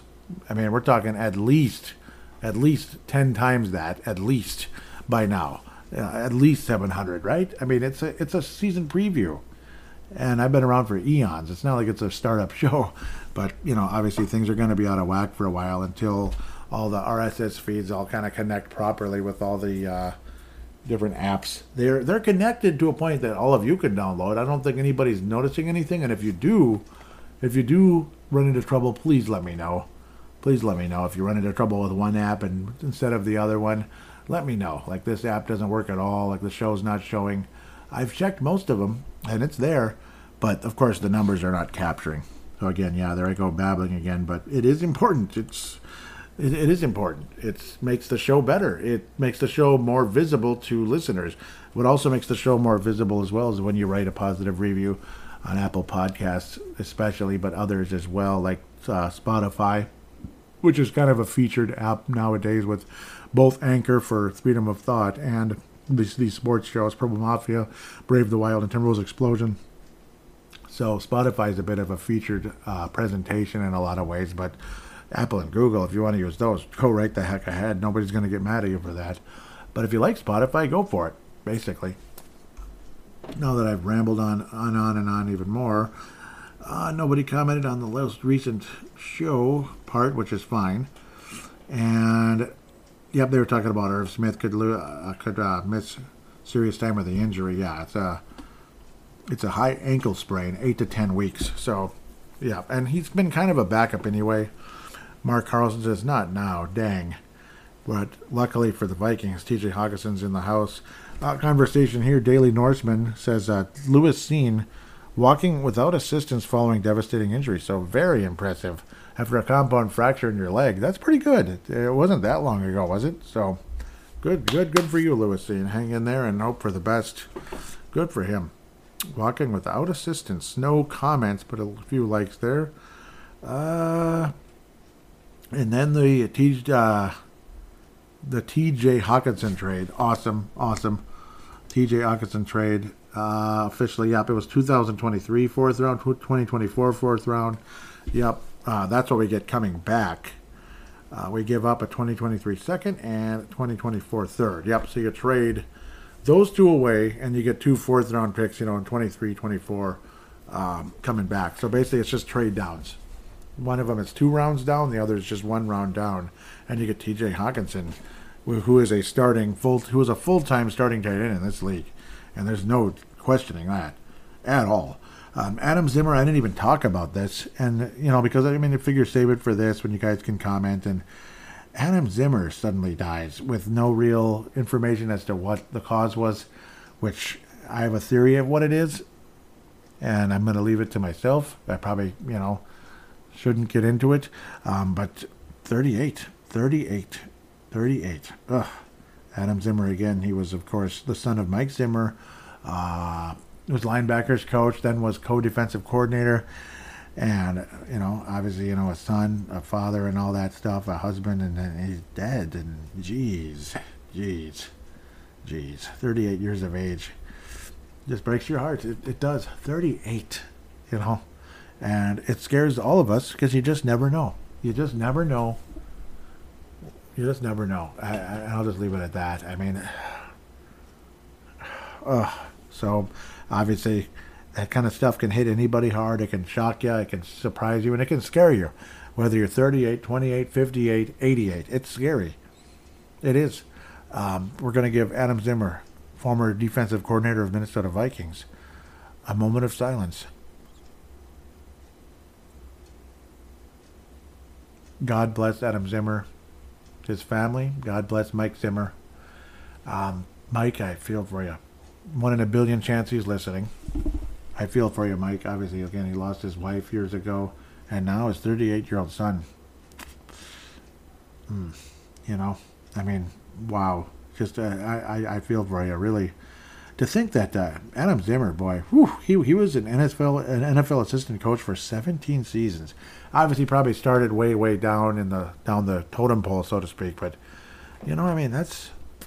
That's, that's you know, that's a long, that's a nice long career for a thirty-eight-year-old.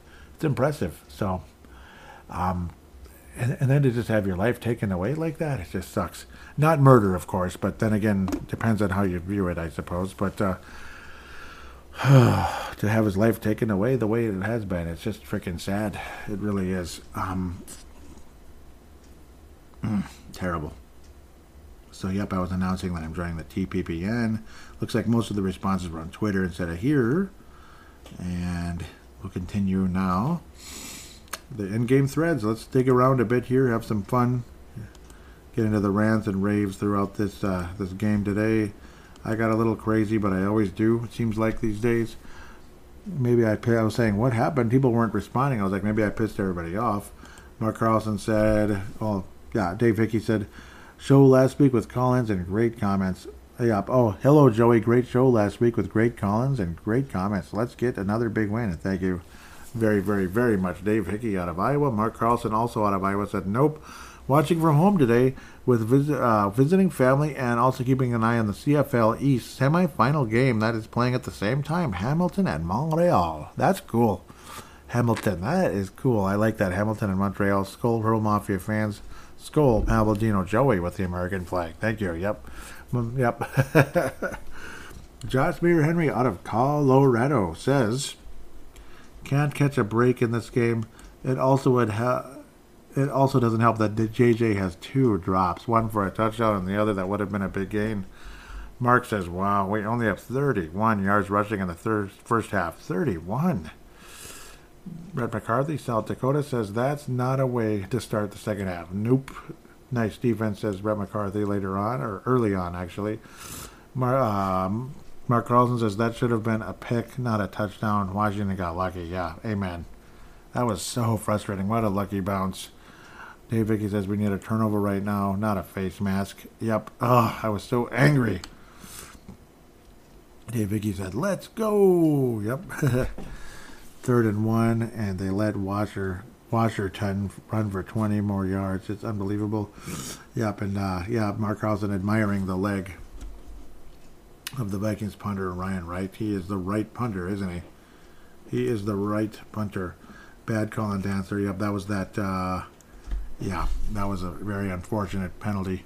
That was what it was like called, like a low block, kind of like a low, but it wasn't really a block. It was like a low tackle, kind of. It looked like a, you know, when a guy's blocking, but he's a defensive player, so it's like defensive block, I guess you could say, where a guy could, could roll his knee, his ankle, and all that, and bad, really bad things can happen. So I'm kind of like neutral on that one. It was, I don't know. It was kind of like a, a tough one there.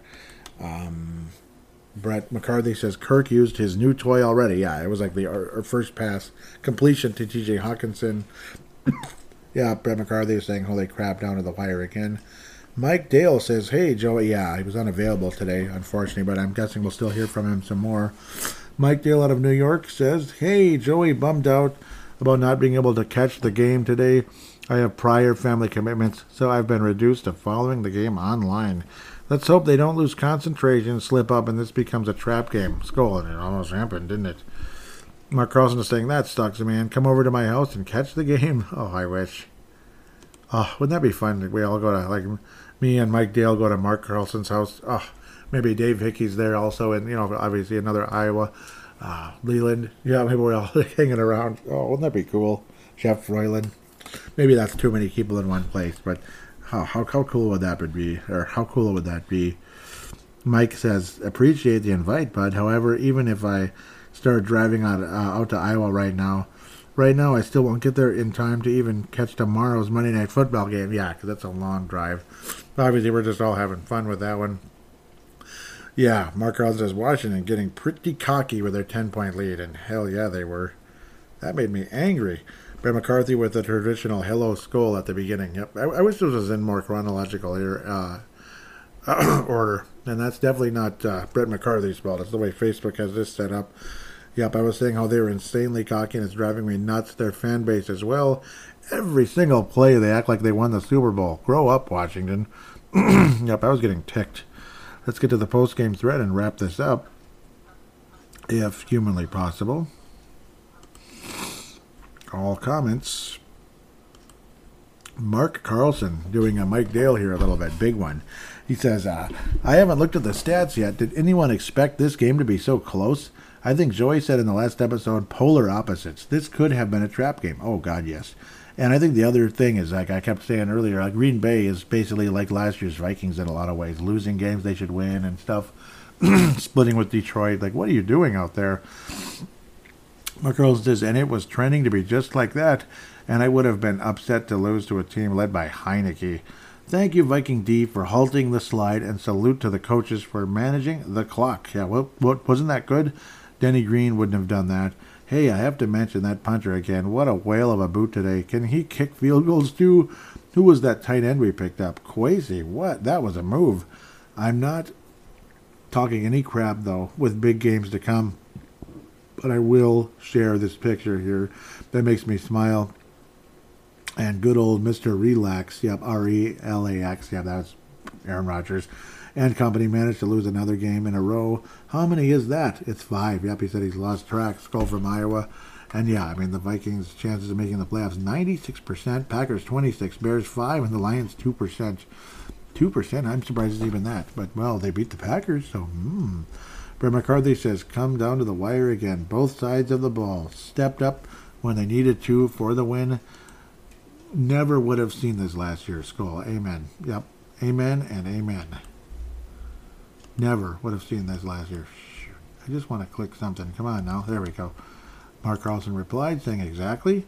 James Adamick says, Vikings win, Packers lose. It was a good day.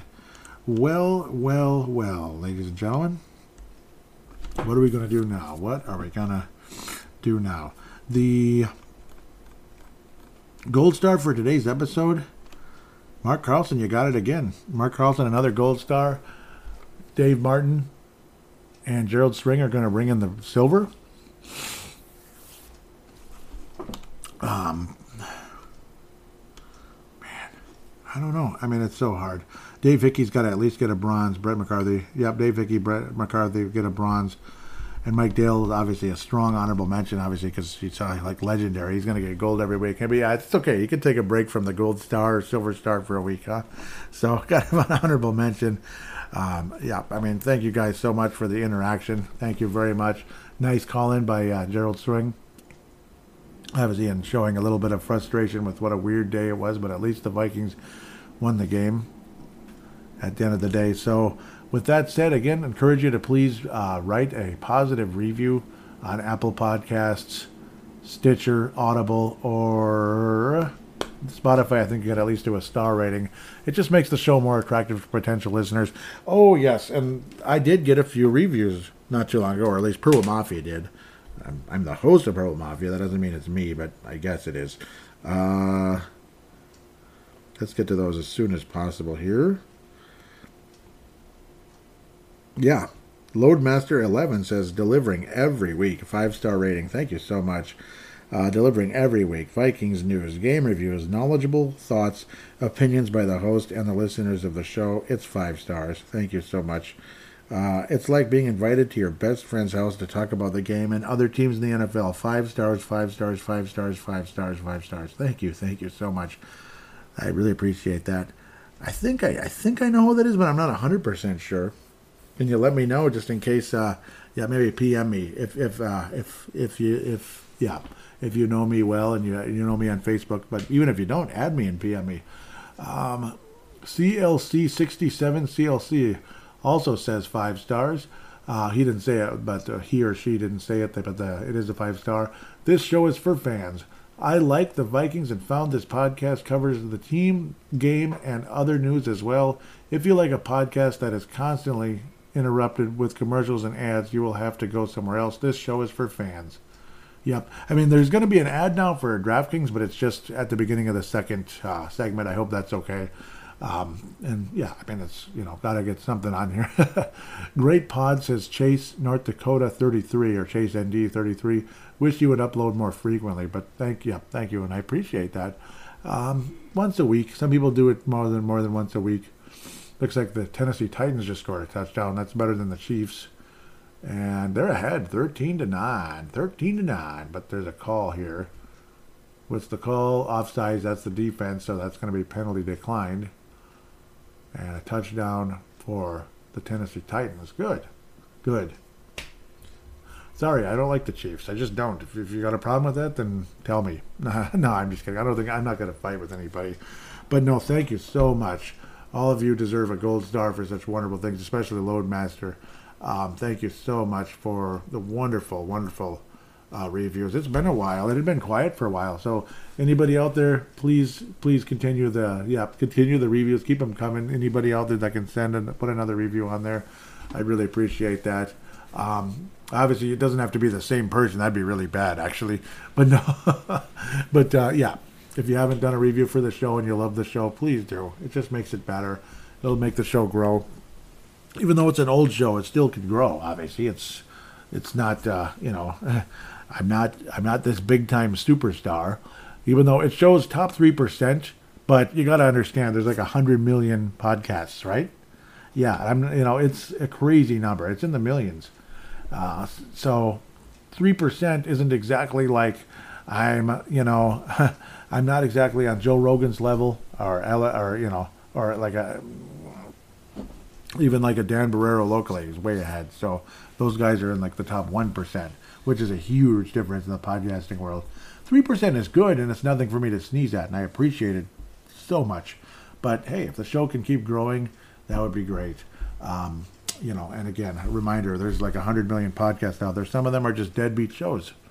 You know, or they release a show every now and then and it gets like fourteen listeners. And there's a lot of those out there, believe it or not. So with that said, thank you so much for the listening. Appreciate it. Again, the reviews and all that. Wonderful to be on board with T P P N, the Pigskin Podcast Network. And you'll be hearing about them more and more. Get your DraftKings app and get started on that. With that said, take care and we'll talk about the Buffalo game next week.